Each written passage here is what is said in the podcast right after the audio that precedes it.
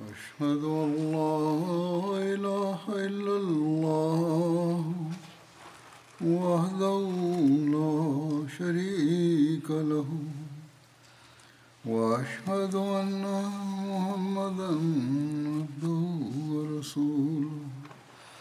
أما بعد فأعوذ بالله من الشيطان الرجيم.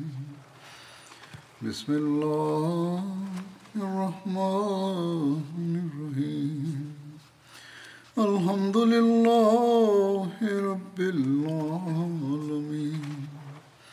الرحمن الرحيم.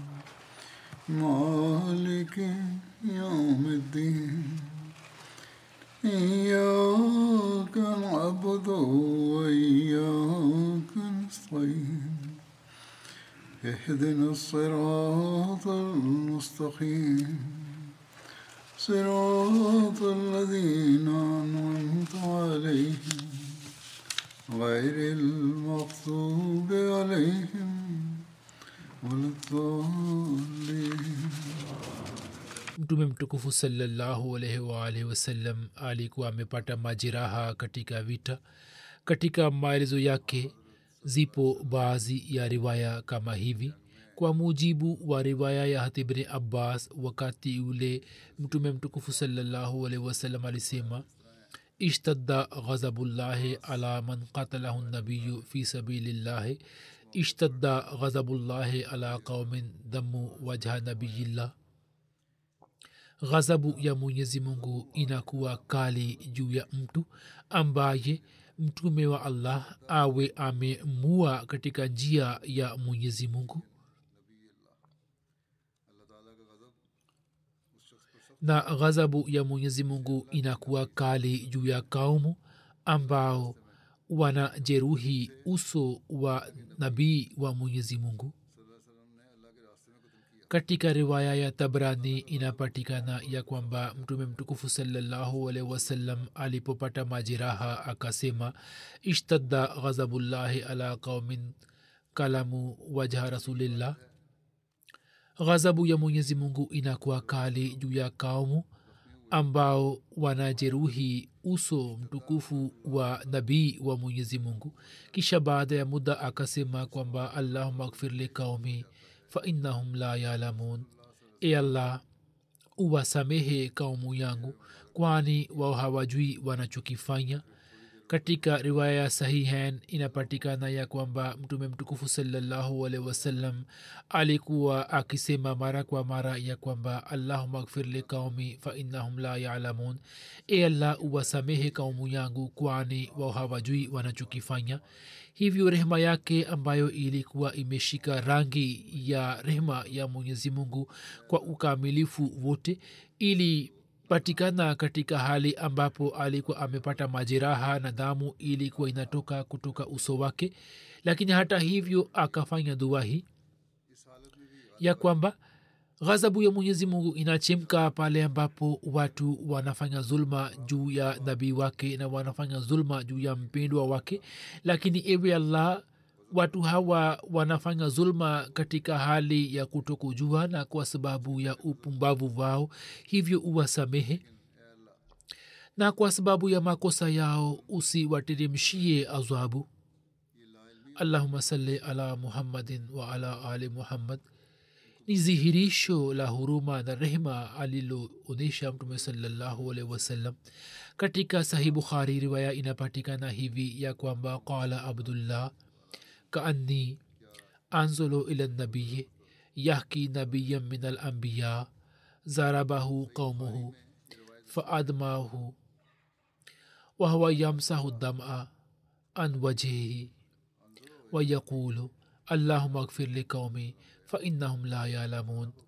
Hata abdullah bin masud anasimulia ya kwamba kana kwamba namwona nabii salllahualhi wasallam kwa macho yangu ya kwamba anaeleza hali ya nabii moja katika mitume ambaye kaumu yake ilikuwa imemjurihi sana.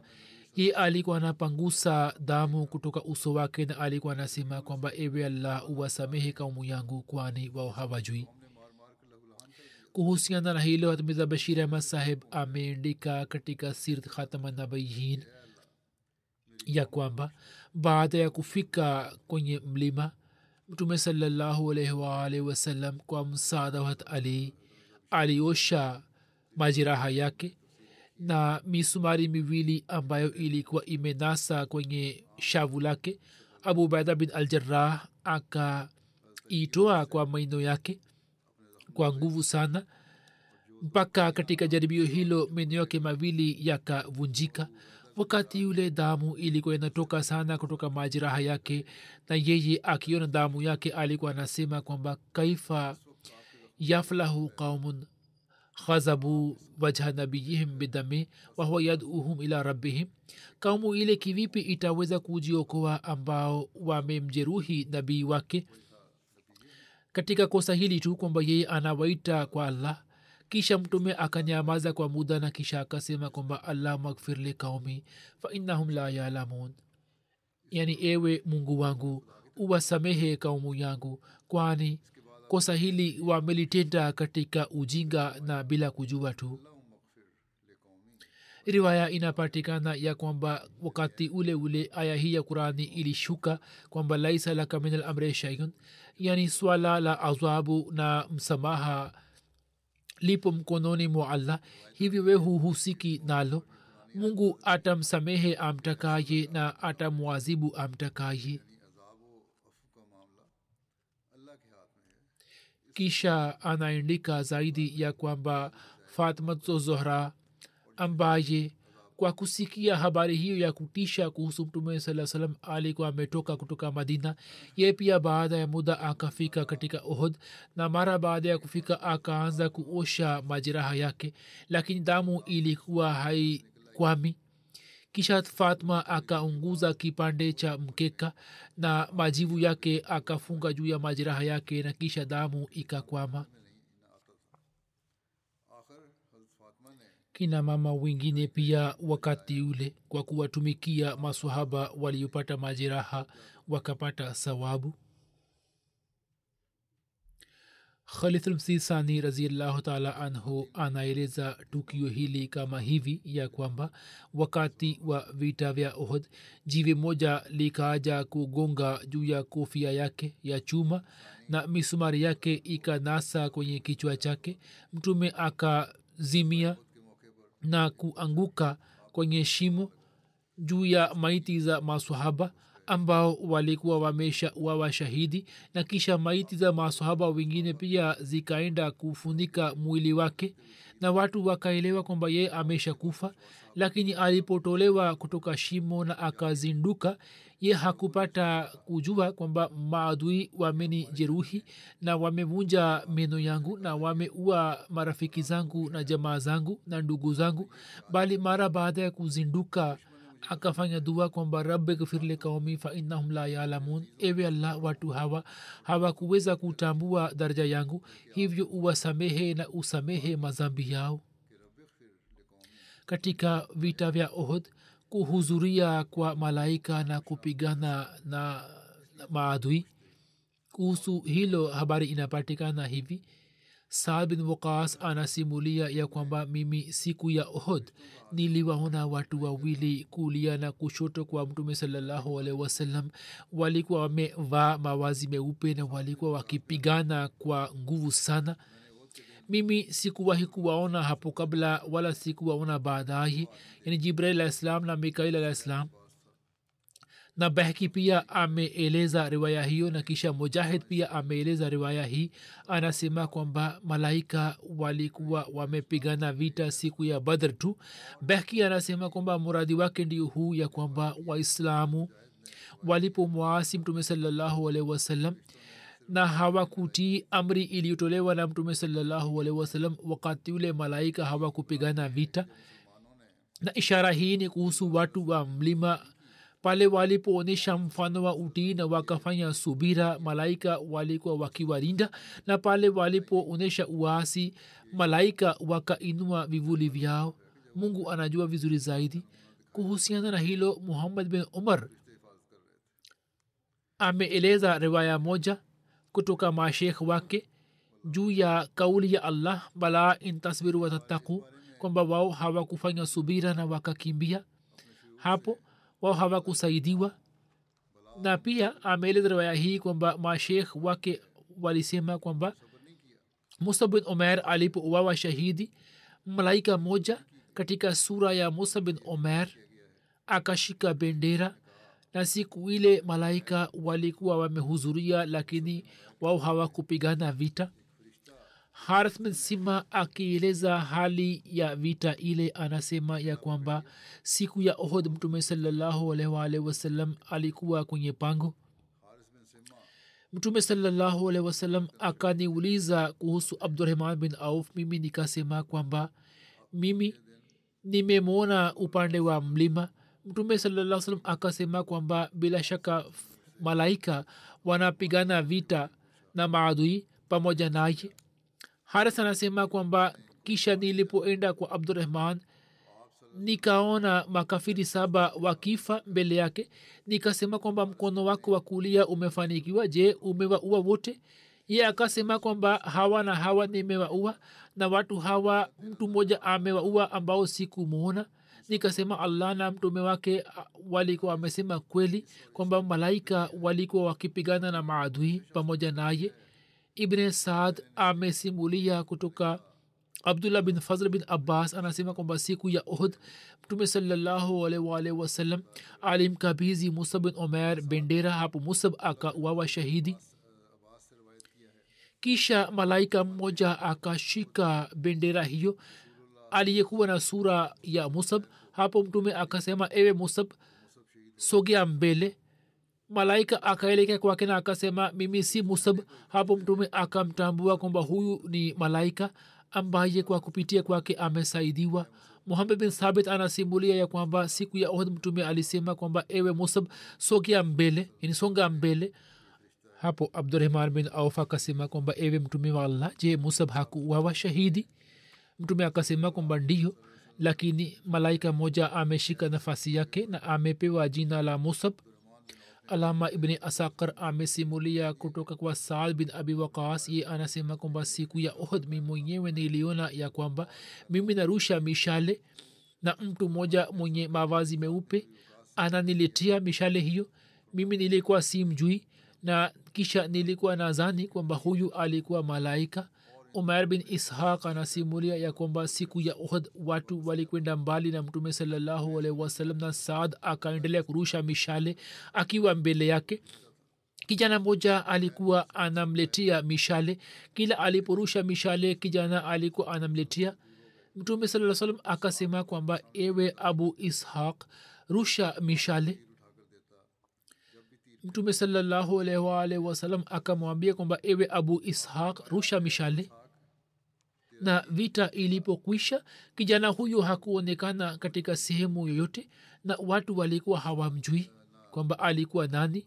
Alama baki amesimulia kutoka urwa ya kwamba kauli ya mwenyezi mungu isemayo walakad sadakakum llahu waadan yani mwenyezi mungu alikuwa amewaahidi juu ya subira na ucha mungu kwamba atawasaidia kwa malaika elfu tano na hivyo ndivyo mwenyezi mungu alivyofanya. Lakini pale wao walipoasi amri ya mtume sasa na wakaacha safu na warusha mishale hawakufuata wasia na nasaha hii ya mtume saa kwamba msiache mahala penu hapo akawaondolea msaadha wa malaika na akashusha aya hii ya kwamba walakad sadakakum llahu wadahu istahusunahum biizni.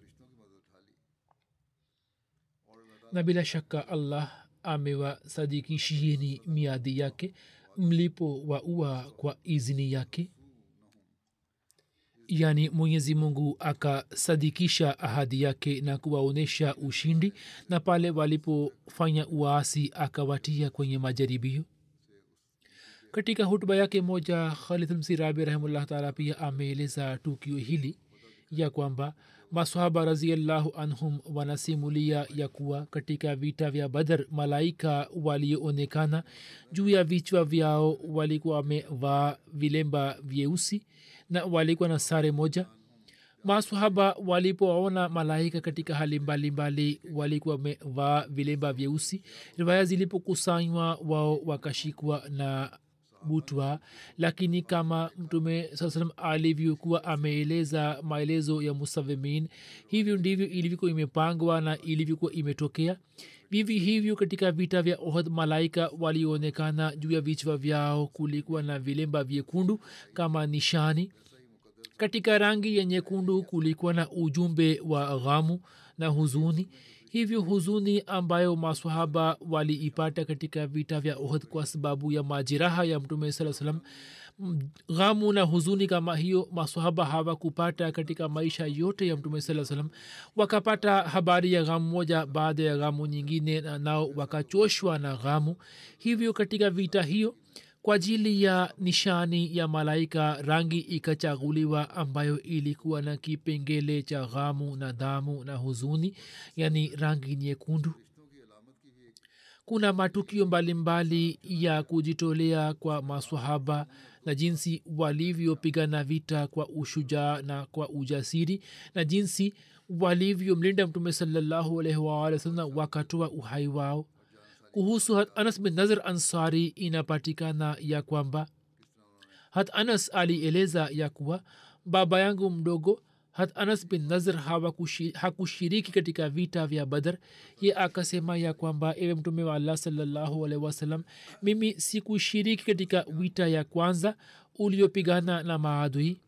Lakini kama allah akinishirikisha katika vita nyingine zidi ya washirikina basi allah lazima ataona kile nitakachofanya. Hivyo siku ya ohod ilipofika na waislamu wakakimbia medani ya vita. Ye akasema kwamba ewe allah kile walichokifanya mimi naomba razi kwa niaba yao. Muradi wake ulikuwa ni wenzake ni waislamu ambao walikuwa wamesambaratika. Kisha akasema kwamba mimi si husiki na matendo waliofanya washirikina.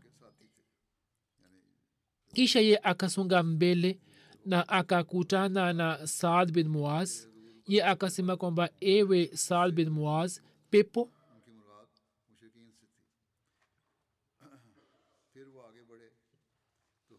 Kisha akasema kwamba naapa kwa mungu wa nazar mimi nahisi harufu ya pepo kutoka ohd hatsaad akasema kwamba ewe mtume wa allah salallahu alehi wasalam kile alichofanya nazar mimi sikuweza kufanya hasad alikuwa anamsimulia mtume salallahu wasalam tukio la hat anas bin nazar na akasema kwamba jinsi yeye alivyopigana vita kwa ushujaa mimi sikuweza kupigana.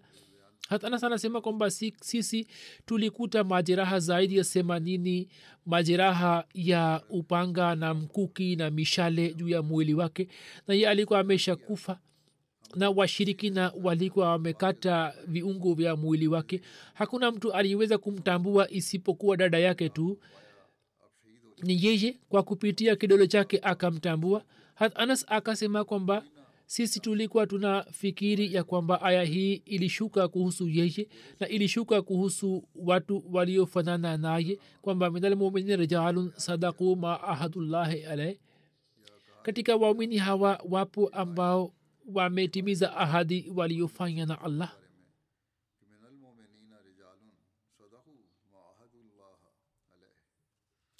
Ibne ishaq anasema ya kwamba baba mdogo wa anas bin malik anas bin nazr alipita karibu na talha bin ubaidullah na umar bin khitab na kazalik na watu wachache wa ansar na wahajirin. Watu hawa walikuwa wameketi. Anas akawaambia kwamba kwa mmeketi hapa wao wakasema kwamba mtume saa salam ameuawa. Anas akasema kwamba sasa je nini nini mtafanya nini baada ya mtume salallahu alehi wasalam kama ye alivyouawa nini pia muuawe? Kisha anas akaeleka kwa makafiri na akapigana nao mpaka akauawa shahidi. Na juu jina lake anas bin malik akapewa jina anas bin malik anasimulia ya kwamba siku ile tukamkuta anas bin malik katika hali hii kwamba juu ya mwili wake kulikuwa na nishani ya majeraha sabini na hakuna mtu aliyeweza kutambua maiti yake isipokuwa dada yake tu ambaye akamtambua kwa kidole chake kuhusu hiyo hatmiza bashir ahmad anaandika hivi ya kwamba wakati ule vita ilikuwa imepamba moto na kwa ajili ya waislamu ilikuwa muda wa majaribio makali na mtihani mgumu. Kwa kusikia taarifa ya kifo cha mtume salallahu alaihi maswahaba wengi walikuwa wameshakata tamaa na wakitupa silaha zao walikuwa wameketi upande mmoja wa medani. Hatumar pia alikuwa mmoja wao watu hao walikuwa wameketi upande mmoja wa medani ambapo swahaba moja anas bin nazar ansari akaja huko na kwa kuwaona wakiketi akawaambia kwamba nini mnafanya nini mkiwa hapa. Wao wakamjibu kwamba mtume amepata shahada. Sasa kuna faida gani ya kupigana vita? Anasa akasema kwamba huu ndio muda wa kupigana vita ili mauti ambayo mtume ameipata sisi pia tuipate. Kisha baada yake yeye kuna ladha gani ya kuishi katika dunia hii? Kisha saad muaz akaja mbele yake. Ye akamwambia kwamba saad mimi na nusa harufu ya pepo kutoka mlima huu kwa kusema hayo akaingia kwenye safu za maaduin akapigana nao mpaka akawawa shahidi na juu ya mwili wake kulikuwa na majeraha zaidi ya themanini. Watu hawakuweza kutambua maiti yake dada yake akatambua maiti yake kwa kuona kidole chake. Khalifatulmasih asani pia ameeleza ya kwamba baba mdogo hat anas vita ya ohd ilipotokea akashiriki katika vita ile na akapigana vita kwa ushujaa na akamsalimisha mtume saa salam kutoka mashambulio ya makafiri. Ushindi ulipotokea waislamu wakaanza kukusanya mali ya ghanima. Maadui wapumbavu wanasema kwamba huu ni uporaji. Muslimod anasema kwamba vita inapokwisha waislamu walikuwa wakikusanya mali ya ghanima huo sio uporaji bali inakuwa ni njia ya kuzofisha maadui. Kwa vyovyote vile yeye alifikiri kwamba sasa wajibu wake umekwisha. Alikuwa na njaa na alikuwa na tende chache. Yeye akaanza kutembea katika furaha ya ushindi na akaanza kula tende. Akila tende na akitembea polepole akaja upande moja ambapo akaona kwamba kuna jiwe ambapo hatumar ameketi na analia ye kwa kumwona umar akashikwa na mshangao kwamba leo ni siku ya kuonyesha furaha siku ya kufurahi na kupongezana. Kwa nini ye analia? Akaeleke kwa hat omar na akasema kwamba ewe bwana leo ni siku ya furaha. Mungu amewajaalia waislamu ushindi na wewe unalia. Hat umar akasema labda wewe hujui kwamba baada ya ushindi kuna nini kilichotokea iye akasema kwamba kuna nini kilichotokea? Hatumara akasema kwamba jeshi la maadui likaja kutoka nyuma na wakatushambulia tena. Na jeshi la kiislam likasambaratika na mtume akauawa shahidi. Answari akasema kwamba hata hivyo hii si nafasi ya kulia. Alikuwa na tende moja tu katika mkono wake akatupa tende yani akaelekea kwa tende na akasema kwamba kati yangu na kati ya mungu wangu au atakuwa amemwambia hat omar au atakuwa amesema kwa tende kwamba kati yangu na kati ya mungu wangu kuna tende moja tu. Kisha akaeleka hat omar na akasema kwamba ewe omar kama mtume ameuawa shahidi basi sisi tuna kazi gani katika dunia hii sisi tutakwenda huko huko alikwenda yeye na akashika upanga na akiwa peke yake akaingia kwenye jeshi la maadui na akaanza kupigana nao. Mtu mmoja ana umuhimu gani zidi ya maelfu ya watu? Akaanza kushambuliwa toka pande nne na akawawa shahidi. Baada ya vita kuisha mtume saa salam alipowaambia masahaba kutafuta maiti yake wakakuta vipande sabini vya mwili wake. Riwaya zinasema kwamba maiti yake ilikuwa haitambuliki kisha dada yake au jamaa yake fulani akatambua maiti yake kwa nishani ya kidole chake. Muslim maud ameeleza tukio hilo hilo katika sehemu nyingine anasema kwamba katika vita vya ohod habari ya kifo cha mtume saa salam iliposhamiri baba mdogo wa hat anas akamkuta hat umar akilia juu ya akikaa juu ya jiwe moja akamuuliza umar kwamba kwa nini unalia ilhali waislamu wamepata ushindi. Hatumra akamjibu kwamba je hujui kwamba mtume saa salam ameuawa shahidi? Baba mdogo hat anas aliposikia habari hiyo wakati yule alikuwa anakula tende na alikuwa na tende moja tu katika mkono wake akatupa na akasema kwamba kati yangu na kati ya mungu wangu hakuna kizuizi isipokuwa tende hiyo tu. Akaelekea kwa omar na akasema kwamba omar kama mtume amefariki dunia sasa kwa nini wewe unalia ukikaa hapa sisi pia tunakwenda huko huko. Na akawashambulia maadui wa elfu tatu akiwa peke yake. Na ye akapata shahada huku akipigana vita. Maiti yake ilipotafutwa wakakuta vipande sabini vya mwili wake. Hatmusleh maud ameeleza matukio ya kifo chake cha kishahidi katika maeneo mbalimbali katika sehemu zingine ameeleza kwa maelezo na sehemu zingine ameeleza kwa kifupi. Sehemu moja anasema kwamba katika hadisi moja inapatikana hivi ya kwamba sahaba moja ansari hat malik bin ans ambaye hakuweza kushiriki katika vita vya badr. Aliposikiliza mambo mbalimbali kuhusu vita vya badr kutoka masahaba wenzake akaanza kutembea kwa jazibe na akasema kwamba hili ni jambo gani? Nikipata nafasi nitawaonyesheni jinsi muumini anavyojitolea.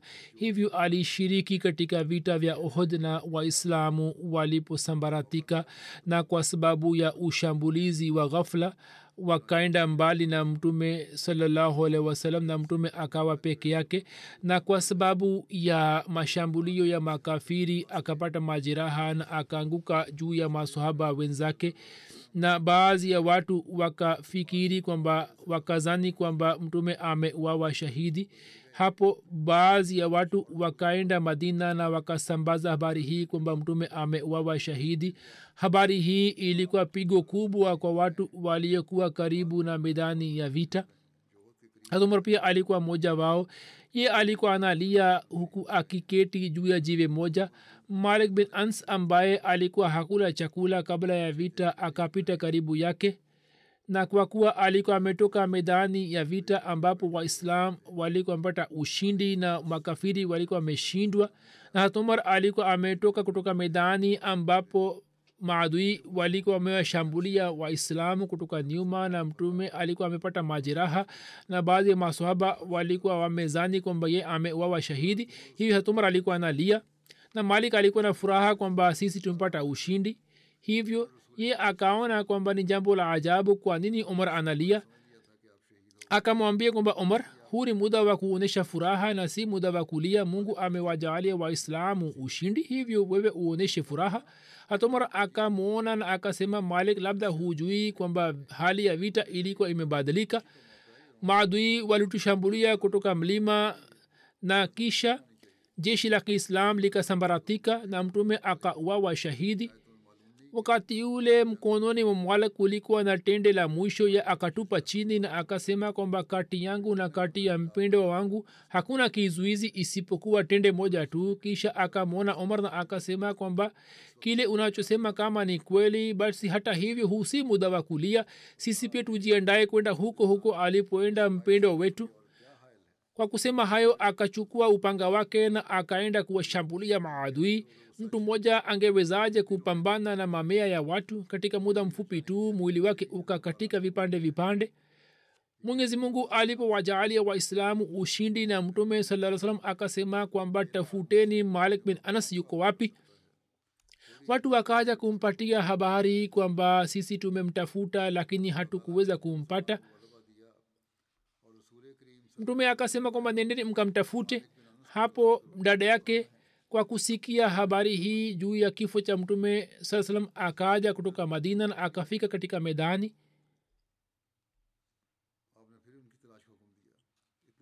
Ambapo katika sehemu moja akaona vipande vya maiti na kwa kupitia kidole chake akatambua kwamba hiyo ni maiti ya ndugu yake malik na akampatia habari mtume salallahu alaihi wasalam hayo alikuwa mapenzi ya masahaba wa mtume salallahu alaihi wasallam kwa mtume muhammad saa salam habari hizi zinaendelea nitaeleza katika siku za usoni vile vile.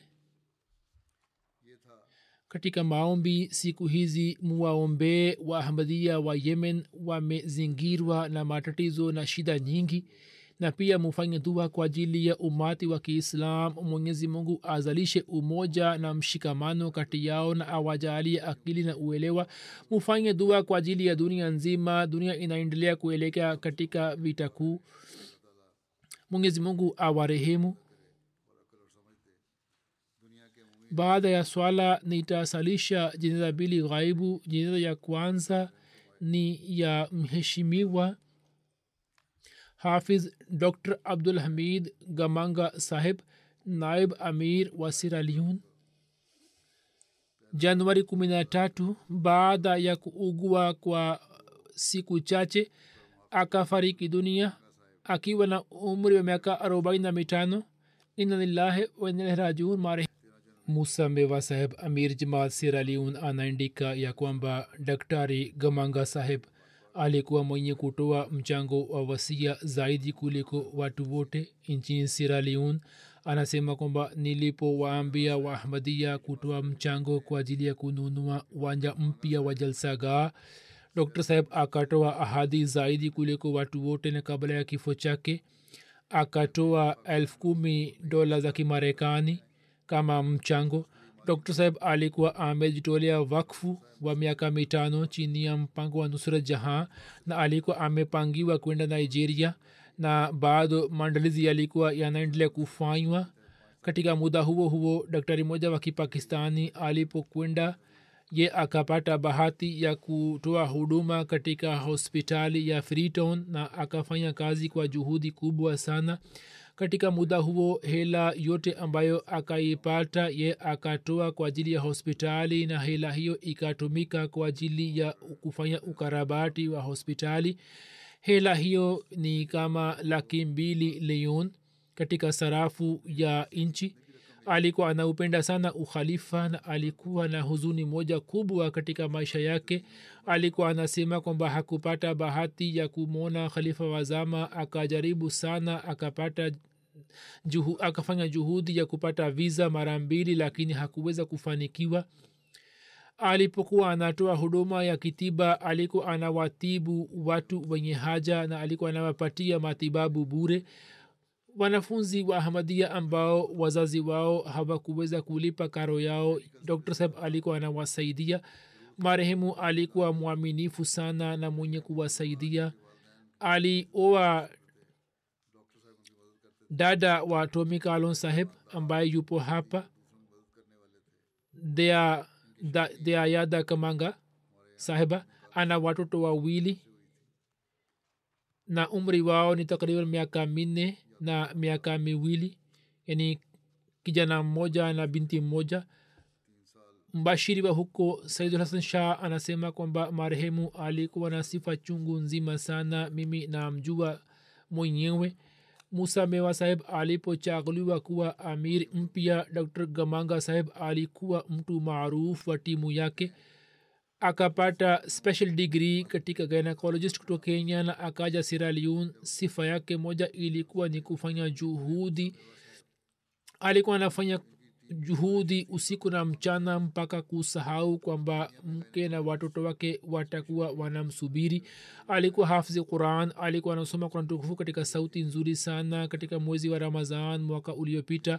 Akaswalisha sala ya tarawe katika makao makuu na watu wakapata laza sana dr seb alikuwa mtu mnyenyekevu sana daima alikuwa kitabasamu na alikuwa anaficha marazi na shida kutoka wengine.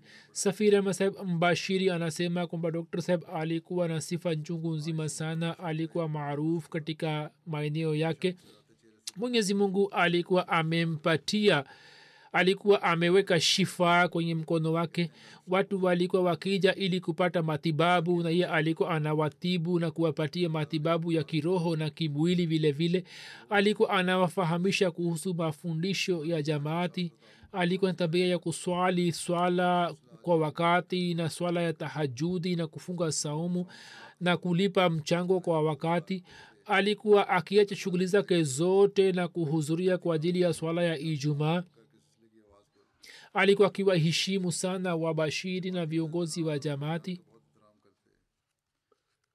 Abdul hai kuroma saheb naib amir sani anasema kwamba dr gamanga saheb alikuwa mjumbe wa kamati ya kutafsiri kurani tukufu katika lugha ya mende ya siraliuni alikuwa na tabia ya kuswali sala tano sala ya tahajudi. Anasema kwamba kwa kweli alikuwa mtu aliyejitolea wakf maisha yake. Baada ya kutimiza wajibu wake serikalini alikuwa nakwenda ahmadia hospital. Kisha alikuwa anakuja mission house na kufanya kazi ya jamaati. Alikuwa anaona ruya za kweli. Na kisha ndoto yake zilikuwa zinapata kutimia. Anasema kwamba yeye sawa na miongozo ya khalifa wa zama alipanga mipango ya miaka kumi kwa ajili ya jamaat ili katika mustakbali wapatikane watu wenye kuitumikia jamaati. Anasema mimi nikiwa naib amir nilikuwa na uhusiano mzito na marehemu. Marehemu alikuwa na tabia nzuri sana na alikuwa na tabia nzuri za kuipenda jamaati na kutimiza haki za allah na haki za watu wake na alikuwa mnyenyekevu sana alwami sisa sahib anasema kwamba marehemu alipata admission katika jamiatulmubashirin siraliun mwaka elfu moja mia tisa themani na tisa na akamaliza masomo yake miaka tisini na moja. Akapata matokeo mazuri katika masomo yake kisha akaanza kuhifadhi kurani tukufu kisha vita ikatokea katika nchi ya seraliun wabashiri wa pakistan wakalazimika kuacha nchi. Dr sab akaaja freetown akaendelea kufanya kazi kama mbashiri akawa kaim, ka, kaimu amiri vile vile. Katika muda huo kutoka markaz kwa ajili ya jamaati vifaa vikapelekwa. Waasi walipojua wakaishambulia mission house watu hao wakajificha. Katika paa lakini huyu anayesimulia anasema yeye akakamatwa na waasi wao wakaweka bunduku juu ya kichwa yake wakasema kwamba tutakuua la sivyo utupatie funguo za sto yeye dr gamanga alipona hali hiyo akaja chini akawapatia funguo. Wao wakachukua vifaa na wakaondoka. Khalid mehmud saheb anaandika ya kwamba dr saib alikuwa mtu mwenye kuupenda sana ukhalifa na alikuwa na ikhilasi sana. Alikuwa akiwaheshimu wote. Alikuwa na uchungu wa jamaat moyoni mwake. Alikuwa akiwatendea wote wakubwa na wadogo kwa heshima na mtu akimpatia ushauri kwa ajili ya maendeleo jamaat alikuwa na kubali alikuwa anasema kwamba katika jamaat wapatikane watu wenye ikhilasi ambao muda wote waendelee kufanya juhudi kwa ajili ya maendeleo ya jamaati anasema kwamba nimeona watu wachache walikuwa na sifa kama yeye.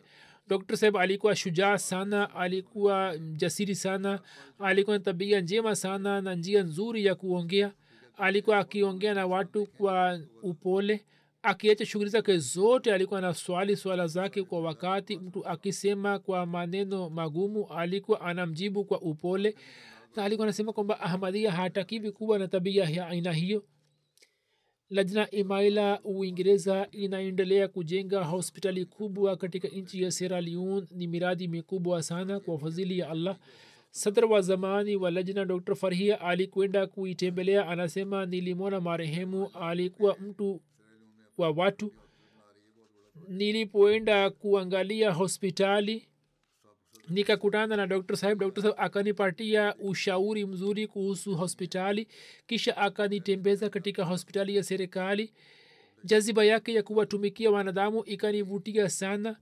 Watu wengi walikuwa wakija kwake ili kupata matibabu na dr saheb alikuwa akiwatibu na kuwahurumia sana. na alikuwa na jaziba sana ya kuwatumikia watu wa nchi yake? Na hiyo hilo lilikuwa ni wazo lake na zana yake kwamba hospitali itakapojengwa dr saheb atawekwa katika hospitali ile lakini mungu ana mpango wake. Mke wake anasema kadiata sahiba kwamba mume wangu alikuwa mtu mwema sana alikuwa mtu mwenye ikhilasi na ahmadia mwaminifu daima alikuwa akitanguliza faida za jamaat juu ya mambo yake binafsi kabla ya kwenda senegali. Akasema kwamba sisi tunamtawakal allah na tunamtegemea allah. Hivyo hata kama itokee nini usiwe na wasiwasi. Anasema kwamba alikuwa anawapatia watu matibabu bure na alikuwa anawajali sana. Anasema kwamba kuhusu mume wangu watu wameniambia kuhusu sifa zake baada ya kifo chake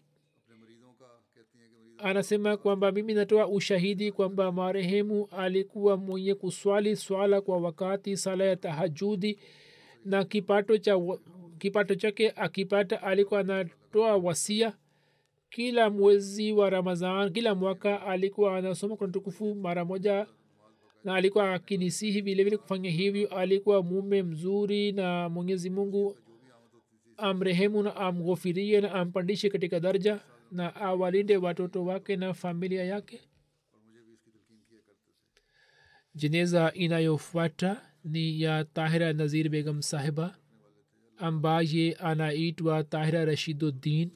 Alikuwa mke wa chaudhri rashiduddin saheb mbashiri wa jamaat. Ye pia alifariki dunia siku za nyuma. Inalillahi wa inalahi rajiun. Kwa fadhili ya allah alikuwa musi katika familia yake jumuiya ilipatikana kwa kumpitia babu yake had chaudhri gulam hussein saheb na pia upande wa mama yake babu yake hachodhi gulam hazrat saheb dariwal pia alikuwa sahaba wa masihi maud alahi salam ndoa yake kama nisemavyo alikuwa mke wa chaudhri rashiduddin saheb desemba mwaka elfu moja mia tisa hamsini na nane molana jaldin shama saheb alikuwa ametangaza ndoa yake katika uwepo wa musleh maut na musleh alikuwa ameongoza dua.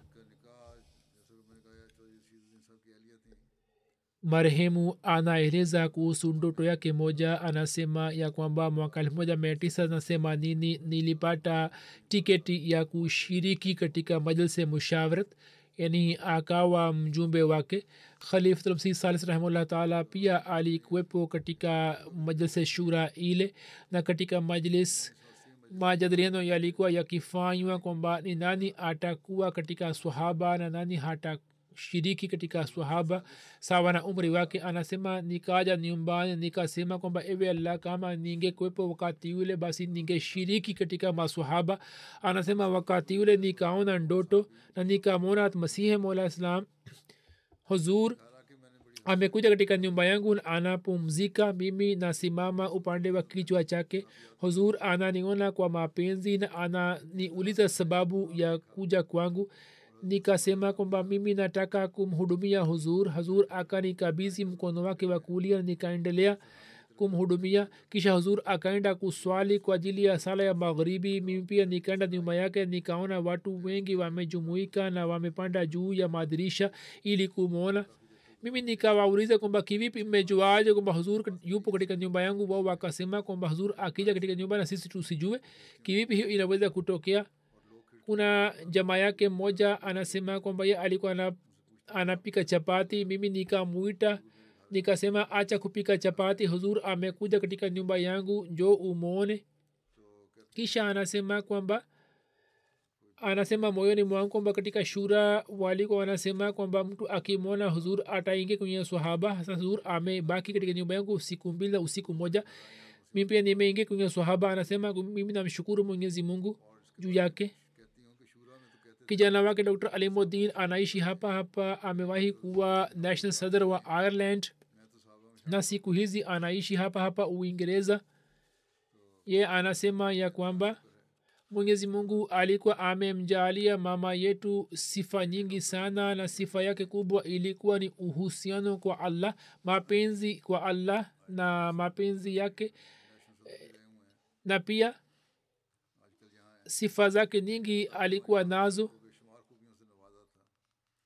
Alikuwa anaona njozi na ruya za kweli. Alikuwa na upendo mkubwa na ukhalifa wa kiahmadia ambao tumeona katika maisha yake yote na akajaribu kuwapatia watoto wake vile vile. Anasema kwamba tulipokuwa watoto katika nyumba zetu nyumba yetu mama yetu alikuwa anatusimulia mambo mbalimbali kuhusu makhalifa na kina mama wakubwa yani watukufu wa jamaati. Na alikuwa anawaambia watukufu hawa ili wafanye dua kwa ajili yake. Alikuwa anaenda kuwaambia kwamba wafanye dua kwa ajili yake. Anasema kwamba mama yetu alikuwa na sifa nyingi sana na sifa yake moja ilikuwa ni ghera kwa ajili ya jamaat safari moja katika jamaa zetu. Jamaa wa mbali alisema maneno fulani yasiyofaa kuhusu jamaati. Kikawaida watu wananyamaza tu lakini mama yetu akawajibu mara moja. Kwanza akawazuia na kisha akawasahihisha. Na katika familia hilo lilikuwa maarufu kwamba hata kama atapigana na jamaa fulani lakini hata iacha jamaat ishambuliwe mume wake chaudhri shidin saheb alikuwa mbashiri alienda afrika mara mbili. Huyu alibaki nchini pakistan na akaendelea kuwalea watoto wake. Anasema kwamba sisi tunakumbuka vizuri tulikuwa vijana mama yetu alikuwa anajua kuhusu marafiki zetu kwamba ni vijana gani ambao ni marafiki za watoto wangu. Alikuwa anasema kwamba mujenge urafiki na vijana ambao ni wema na wasomi. Kisha anasema kwamba jambo ja ambalo niliona katika mama yangu ye alikuwa na marafiki nikina mama ambao walikuwa wacha mungu na watukufu na mwenyewe alikuwa anasema kwamba mimi sipati laza katika majlis ya watu wa dunia bali ninapata laza katika watu ambao ni watu wa dini. Binti yake zabda sahiba mabinti zake abida na zabda wanasema kwamba sisi tulimwona mama yetu akifanya ibada na kufanya dua na maombi na akiwa na hulka njema alikuwa na swali swala za nafal na swala ya tahajud kwa shauku shida fulani ikitokea alikuwa ana su, sujudu kwa muda mrefu na kufanya dua na maombi mbele ya allah. Na saa nyingine akapata matatizo mbalimbali katika maisha lakini akavumilia kwa subira na kwa uvumilivu na akaendelea kumtawakul mwenyezi mungu. Akapata bahati ya kufanya hija mwenyezi mungu akatimiza jambo lake hilo akafanya itikaaf kumi na moja watu waliokuja mabinti zake wameeleza kwamba watu wamezungumzia sifa zake kama huruma kwa binadamu na hulka njema na tabia yake tukufu.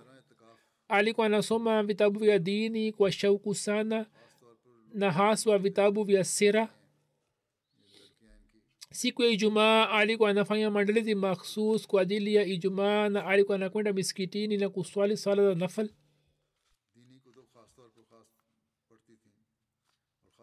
kuna mwana wake salimuddin saheb ambaye ni mbashiri na katika rabwa anaitumikia kama nazir umure ama anasema kwamba mama yetu alikuwa mke wa mtu aliyejitolea maisha yake wakf na ndoa yake kama nisemavyo ilitangazwa na jaldin sahab shams. Na musleh akaongoza katika dua. Baba yake alieleza tukio la nikaa yake anasema kwamba ndoa ya baba yake ilikuwa imepangwa katika sehemu nyingine na maandalizi yote yalikuwa yameshakamilika. Molana abultaa sahib jalandhari alikuwa atangaze ndoa yake katika msikiti wa nusrat rabwa watu wote walikuwa wameshafika. Molana abultaa jalandhari akatangaza ndoa za watu wengine lakini hakutangaza ndoa yake na akasema kwamba kwa kuwa wewe umejitolea maisha wakf hivyo ndoa yako itatangazwa musleh au itatangazwa katika uwepo wake lakini kilichotokea ni ya kwamba baada ya muda watu wa familia ya binti yule wakakataa wakavunja posa ile na kisha ndoa yake ikatangazwa pamoja na tahira sahiba na ndoa hiyo ikawa yenye baraka. Marehemu alikuwa anatoa michango yake bila kukosa na kwa wakati katibu wa fedha wa canada alimwindikia anasema kwamba niliona katika ndoto ya kwamba nimefungua daftari la michango na napiga hesabu yake. Katika muda huo huo tahira rashidudin sahiba anakuja na kuketi karibu yangu. Mimi nasema kwamba kama wakati huu utoe elfu tano dola katika mchango wa tahrike jadid basi jina lako litaingia katika daftari la watu elfu tano. Na yeye anaonyesha nia yake ya kutoa katika ndoto wakati ule ye alikuwa kwenda pakistan. Aliporejea kutoka pakistan yeye akamsimulia na alipomwambia kuhusu ndoto ile mungu alikuwa amempatia wasaa hivyo akalipa mara moja elfu tano dola. Mwenyezi mungu amghofirie na amrehemu na awajalie watoto wake kuendeleza mema yake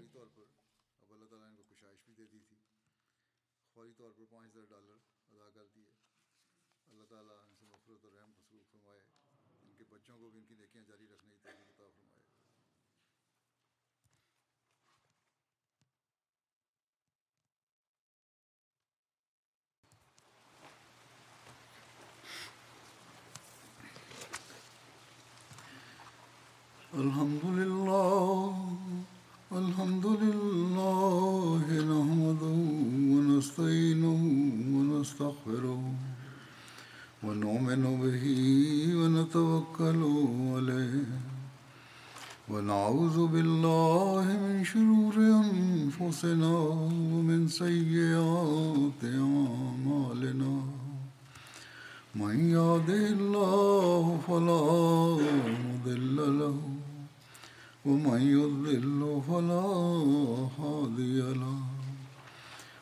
שלנו